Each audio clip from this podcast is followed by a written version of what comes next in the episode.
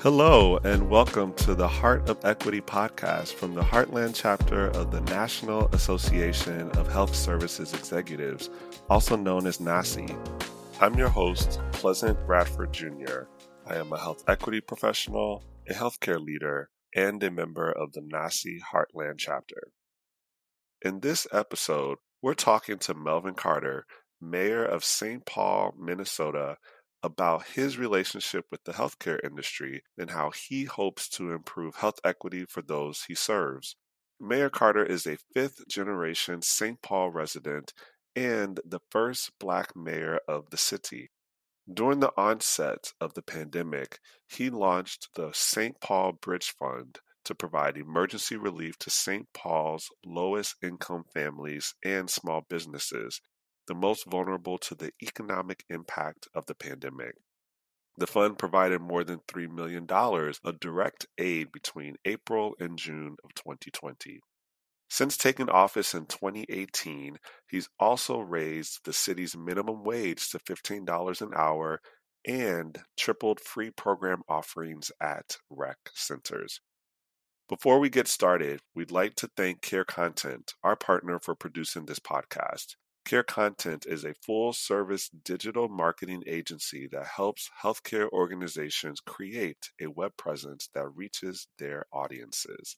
If your health system needs help with digital marketing, website redesigns, or social media, please visit carecontent.com. Now, let's get into part one of our discussion with St. Paul Mayor Melvin Carter. Mayor Carter, how's it going today? I'm doing well. How are you doing today, Pleasant? I'm doing well. Well, let's get started. The first question that I have is You come from a family with deep roots and connections to St. Paul, Minnesota. What does that mean to you? And um, what does it mean to be elected the first Black mayor in the city that your family lives in? You know, it means a lot. You know, as you mentioned, my family's been here for quite a while. Uh, I'm fifth generation St. Paul, raising the sixth generation right now. And this is an incredibly diverse city. It's an incredibly multilingual city. It's a really amazing city. I always tell folks, Pleasant, that uh, whatever your preconceived notions are about St. Paul, they're probably 100% true 100 years ago. Uh, because people don't guess that we are as vibrant, as thriving, as diverse a community as we are. Uh, but that said, in our history, uh, I'm the 46th mayor, and I'm the first one to serve uh, who is not a white man. And that's not a reflection of who our city is. And it's a part of what we're trying to do because the one of the core governance theories is that 100% of the decisions that are ever made are made to benefit the decision maker. What that means is if we want our policies, if we want our budgets, if we want our uh, public investments to benefit a broader group of people, then the only way to make that happen is to bring a broader group of people into the decision making process. That's not just me as a person of color who is serving as mayor. That means it's my responsibility to bring the folks who raised me, the communities, the neighborhoods. You know, I always tell folks I am the child who was raised by a village. And so I think if if I sort of disappear into my office and just sort of be a black mayor with the door closed, it probably doesn't mean that much if I bring the perspective, if I bring the experiences, if I bring the people uh, who I grew up around into City Hall to help sort of hack the process and make sure that uh, those processes can reflect those broader voices, then it can mean a whole lot. Absolutely. Since 2018, a lot has happened, a whole lot, especially in 2020. 2020 was uh, an exceptional year for for many reasons. Um, That's right. And so now that we've passed the second anniversary of George Floyd, we're now approaching year three of the COVID nineteen pandemic. How have you relied on local healthcare providers to address the healthcare disparities that both of these events brought to the surface? Well, I appreciate the way you asked that question, Pleasant, because these events didn't create healthcare disparities. Uh, sometimes I hear people talk as though suddenly we got disparities in these last couple of years, or suddenly people started becoming homeless, or suddenly people started becoming unemployed. Suddenly, a whole bunch of things happened in these past uh, couple of years. But the truth is, as you know well, in the way that you frame the question, is what we've seen these past couple of years uh, some of the disparities that we haven't had to look at in the same way, right? They have uh, come to the surface in ways that we have not been able to deny them, and we've had to be able to grapple with them. I sure wish people in America uh, coming in contact with some virus or sickness that they didn't have the resources to overcome. I wish that was a new thing in America, but it's really not. And so, in the past couple of years, the acute crisis we've uh, we've endured together has required some really acute solutions. My prayer is that as the vaccine rates go up and as COVID rates go down, we don't think that that's an invitation to return to what we thought of as normal, which what we've seen now really was all, millions of people across our country uh, being incredibly vulnerable to uh, some type of disruption like what we saw. Uh, our local healthcare providers have been absolutely incredible. Uh, I have to give a shout out to my wife, who's a midwife. Uh, we always say she's the chief medical advisor of the family. Then she accuses me of not taking her advice, uh, but that's a different. That's all. That might be a different podcast, Pleasant. Yeah, that is. That is. You got to take the advice. right, right. I do. I take the advice. But, you know, listen, we're in the African American community and people look back and say, wait a minute, we don't have to look that far back to see our nation's public health infrastructure being weaponized against communities of color. And so to be able to look and see providers, to be able to look and see um, experts, to be able to look and see researchers uh, who come from our community, people I grew up with, people like that, uh, who are right on the local level saying, look, I've looked at this research myself and, you know, this is the conclusion that I've come to for my family. But this is what I would encourage you to do for your family. Uh, really is enormous and it helps to give uh, an incredible amount of credence to messages that if they were just coming from Washington, D.C., uh, we wouldn't have been able to carry the same messages locally and say we have to mask, we have to get this vaccination, we have to do social distancing, we have to do all these things that we're doing.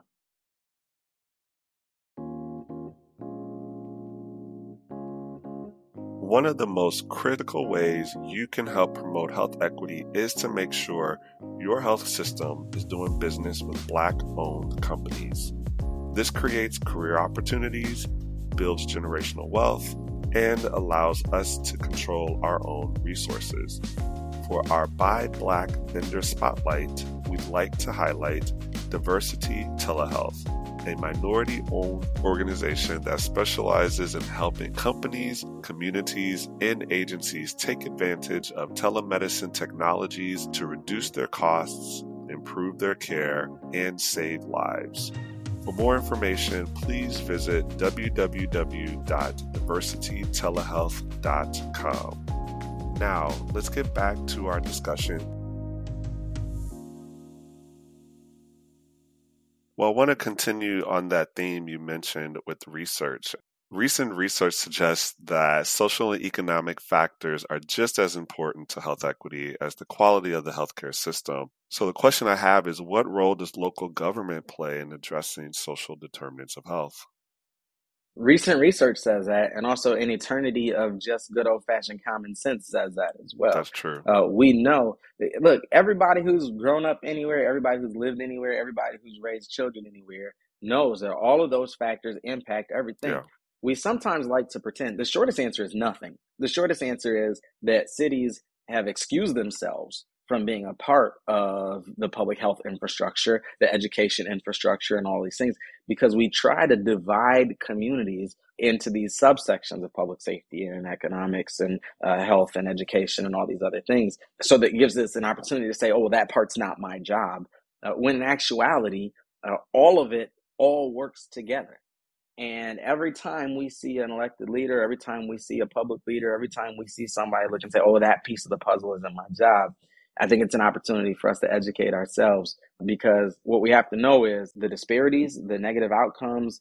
You know, I used to tell folks when I was on the city council, if you want to see the area I represent, just pull up a color coded map of just about anything.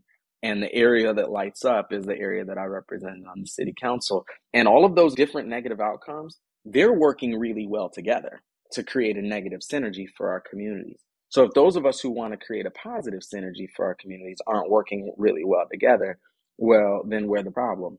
And so one of the challenges we've had is that we haven't historically seen cities be involved in public health in the way that we've had to over these last couple of years.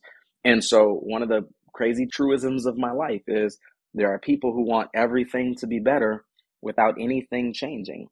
And so when we find ourselves battling a global pandemic and we say, well, here's how the city's going to lean in, in the public health, people get uncomfortable. We're fortunate here in St. Paul. We have a, a, a Department of Public Health that sort of sits across our county and our city. Uh, and so they report to us. So we get a chance to uh, bring them in and have questions about the numbers and questions about all these other types of things. But when we say health, and I, and I really um, uh, believe in this model of health that has grown, uh, that has been more than just the absence of sickness. So when I was a kid, uh, my father, if we if you thought you were sick or needed some medicine or wanted to go to the doctor, my father would run down the list. He'd say, "Did you get a good night's sleep? Uh, did you have you eaten some good vegetables? Uh, have you drank some water? And have you gone to the bathroom? and all of those things were ahead of medicine. Uh, we're ahead of a doctor. We're ahead of the ER. We're ahead of all of those other things on the list.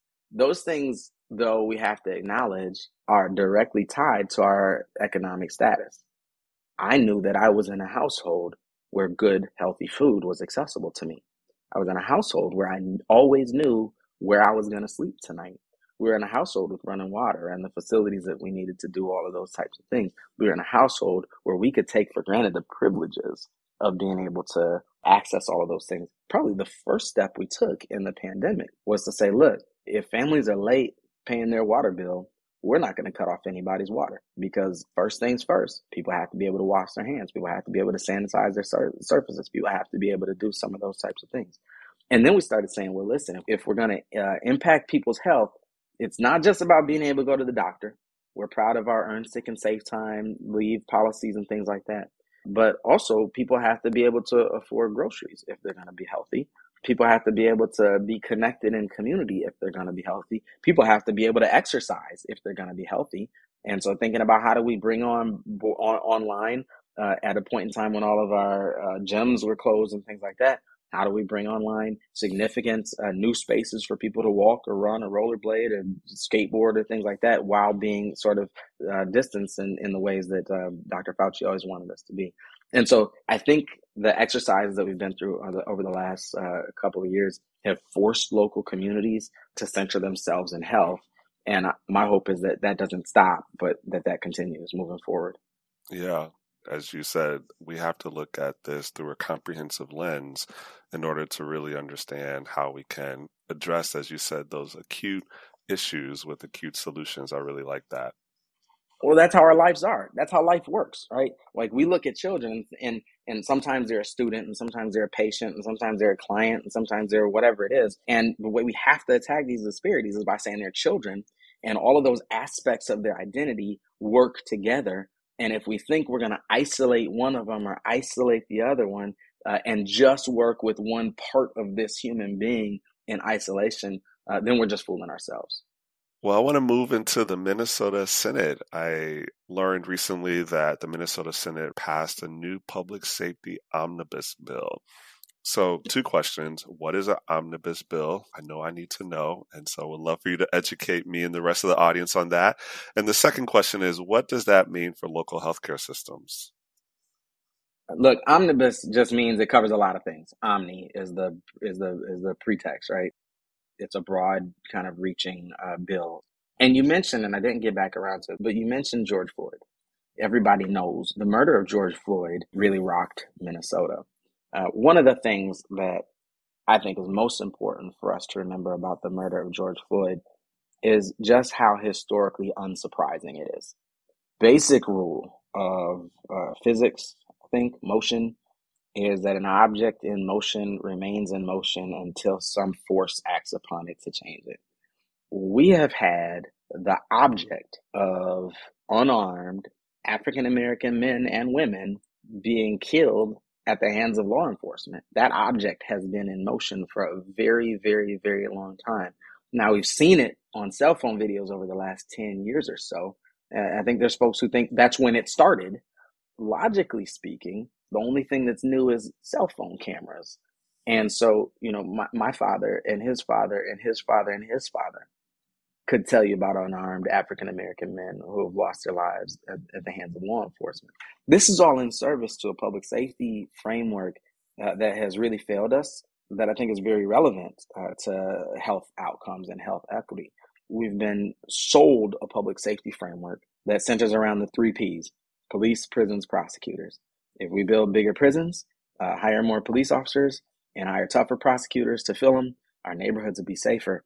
Not only has that not worked for us, massively not worked for us, uh, that's actually the framework that destabilizes our communities over and over and over again. So one of the things that we're doing in St. Paul is just saying, listen, uh, we need a much broader, much more uh, comprehensive, much more coordinated, much more data driven approach to public safety.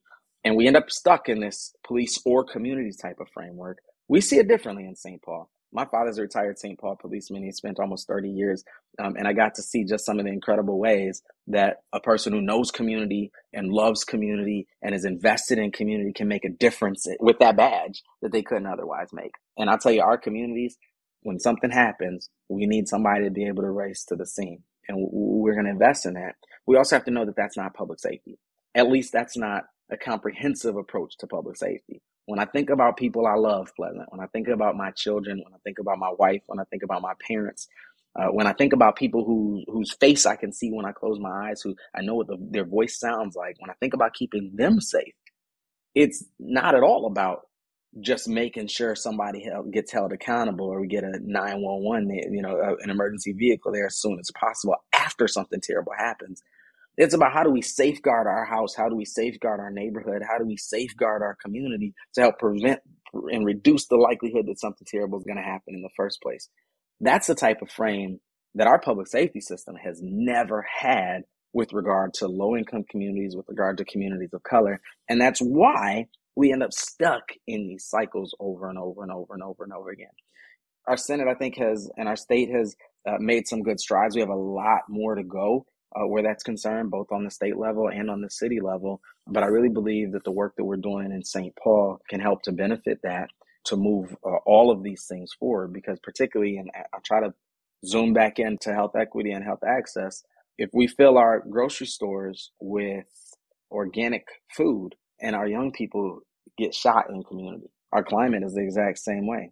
Uh, if we have great gym memberships and great, you know, preventive care and all those types of things, and all of our children live right on the edge of the freeway and get all of the emissions and have all of the asthma, we're not doing our best to address those types of environmental factors that we can address on the local level. So all that to say is our public safety frame, it's called our community first public safety framework.